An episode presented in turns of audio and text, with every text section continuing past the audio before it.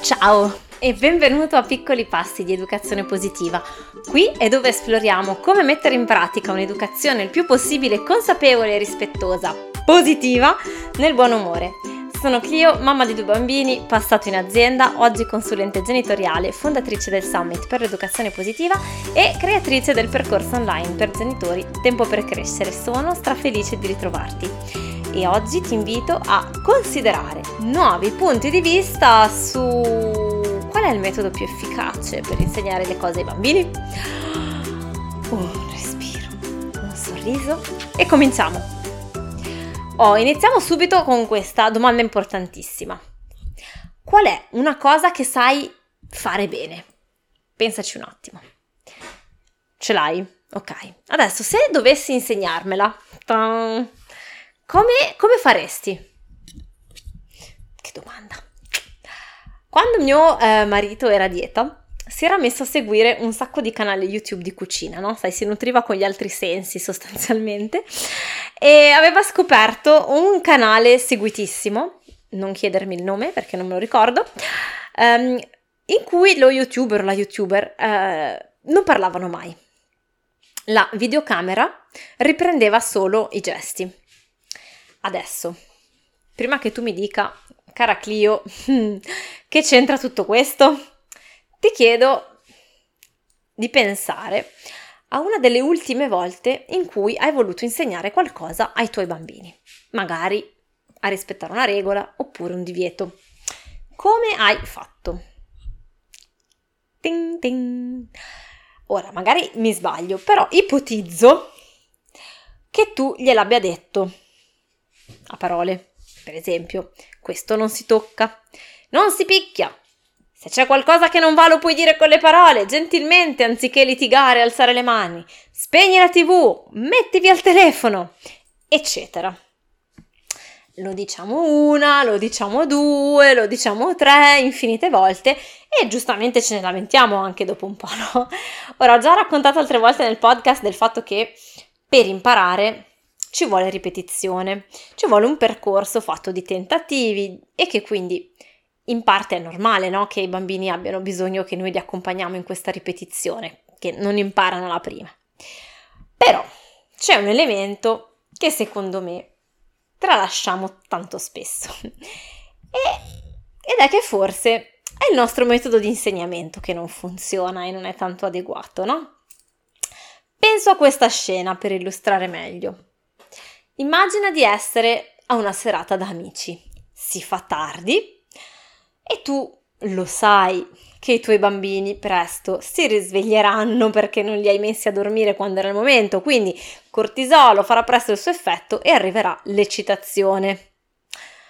Allo stesso tempo ti stai godendo la serata alla stragrande sei anche tu magari un po' stanco, un po' stanca, quindi non hai voglia di mettere in moto le pratiche per tornare a casa e metterli a dormire, no? Ce l'hai questa scena? Benissimo. Inevitabilmente a un certo punto i bambini inizieranno a rincorrersi, a fare qualche gioco rumoroso, a urlare, schiamazzare, ridere a voce alta. E devi intervenire perché altrimenti poi esagerano, disturbano i vicini, rischiano di farsi male, quelle robe lì.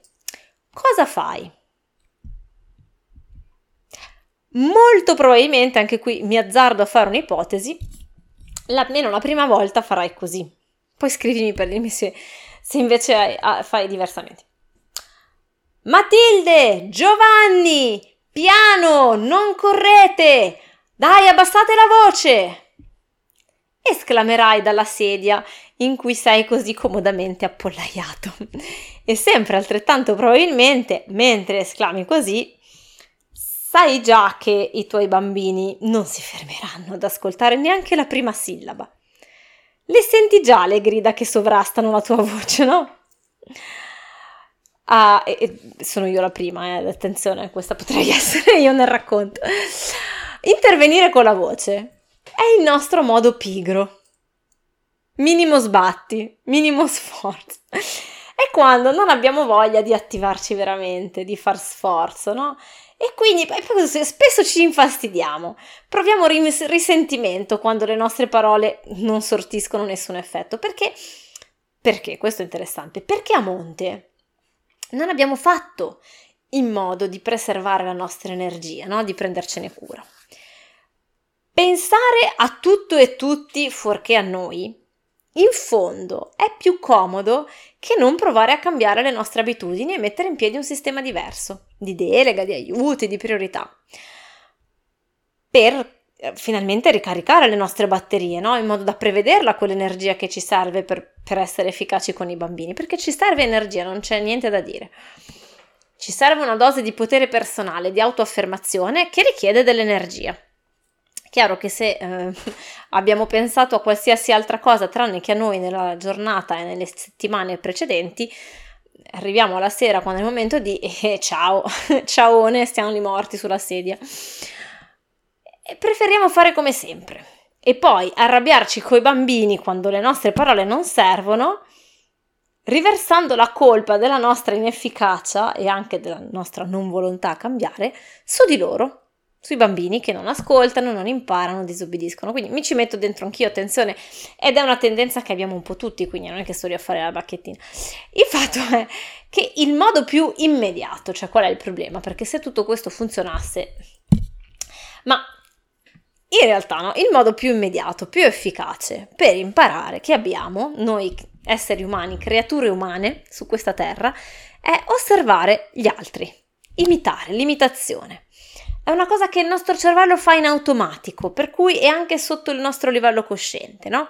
E i bambini imparano a interpretare il mondo osservando come noi ci muoviamo nel mondo anche quando non ce ne rendiamo conto. Bellissimo, tra l'altro, ogni tanto vengono fuori delle, delle cose, dei comportamenti e degli atteggiamenti che tu si dici, ma da dove l'ha preso? Dove l'avrà osservato sto bambino che a me non sembra di far così, no? Non so se ti è mai successo. Però ecco, insegnare con l'esempio è tanto più difficile per noi perché ci richiede di portare a un livello consapevole e cosciente tutte le nostre abitudini e i nostri automatismi e andarli a modificare laddove non corrispondano per niente a quello che vogliamo insegnare. Insegnare con l'esempio può significare, non so, restare calmi e parlare tranquillamente quando i bambini invece urlano e gridano perché sono agitati e dire si parla piano e con calma, con questo bel tono pacato, anziché Smettila, ti ho detto di, di non urlare! Urlando, no? urlare di non urlare.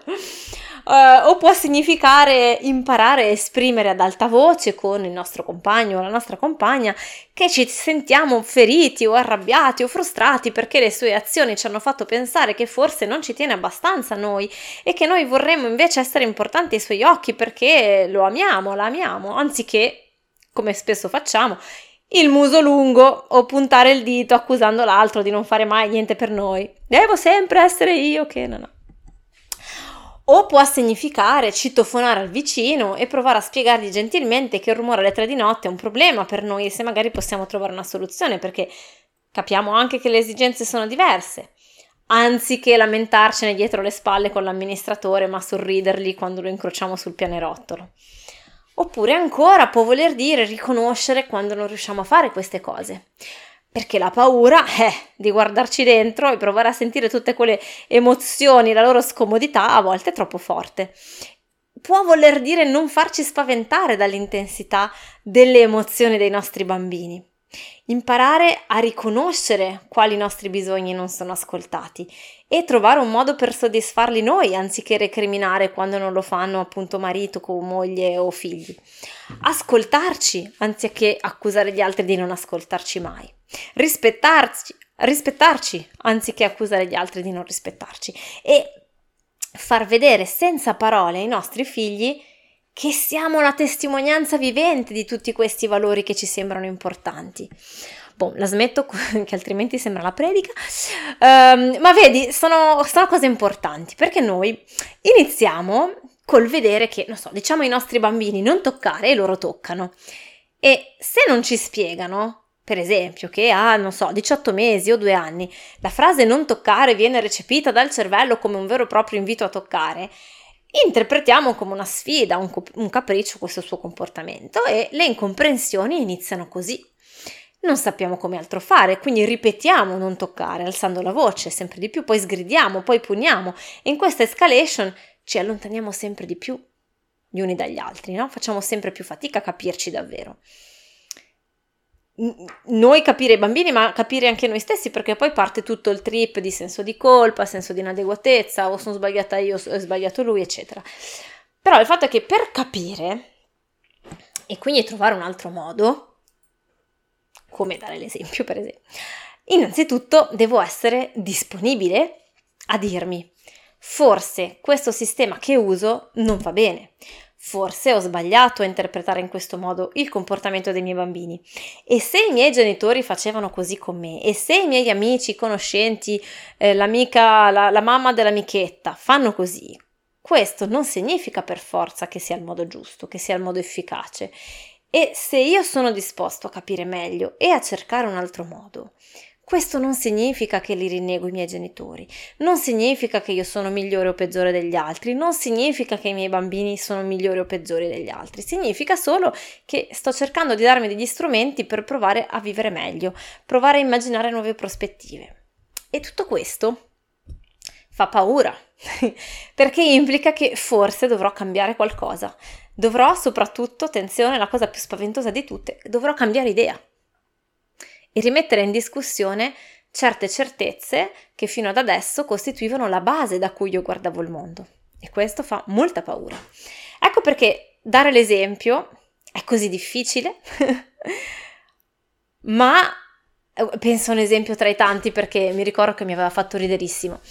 Ed era quando cercavo di dire a mia figlia, di, ma questo tantissimi anni fa ancora, di, che si mangiava solo in cucina e poi io me ne andavo in giro per, per casa col grissino in bocca, no? Cioè, e lo sforzo di dire no, ma io ho voglia di mangiarmi sto grissino, sono diventata grande apposta perché voglio mangiare, non ho sbatti di dover mangiare solo in cucina soltanto perché così posso dare l'esempio. Quindi c'era questa contraddizione che richiedeva o di cambiare la regola oppure di cambiare il comportamento, no? Ma per dire che a volte è difficile anche solo nelle piccolissime cose, immaginiamoci invece sulle cose più profonde, su quelle convinzioni di cui non ci rendiamo neanche più conto di, che non ci rendiamo neanche più conto di avere, no? E però è la strada più arricchente di tutte, per i nostri bambini come per noi. Oh, e se poi fosse facile, chiaramente non sarebbe così pieno di libri, podcast e video sulla genitorialità e l'educazione, chiaramente. Non, sarei, non ci sarebbe bisogno di, di fare questi discorsi. Um, fammi sapere cosa ne pensi, fammi sapere qual è la, la cosa più difficile su, per, per la quale non riesci a dare l'esempio efficacemente come vorresti ai tuoi bambini. O se c'è un comportamento per il quale ti sembra che l'esempio che dare l'esempio non sia la cosa, il metodo di insegnamento più appropriato, in modo che possiamo continuare la, uh, la nostra conversazione. E ti do appuntamento la settimana prossima con un grande abbraccio e un grazie per avermi ascoltato.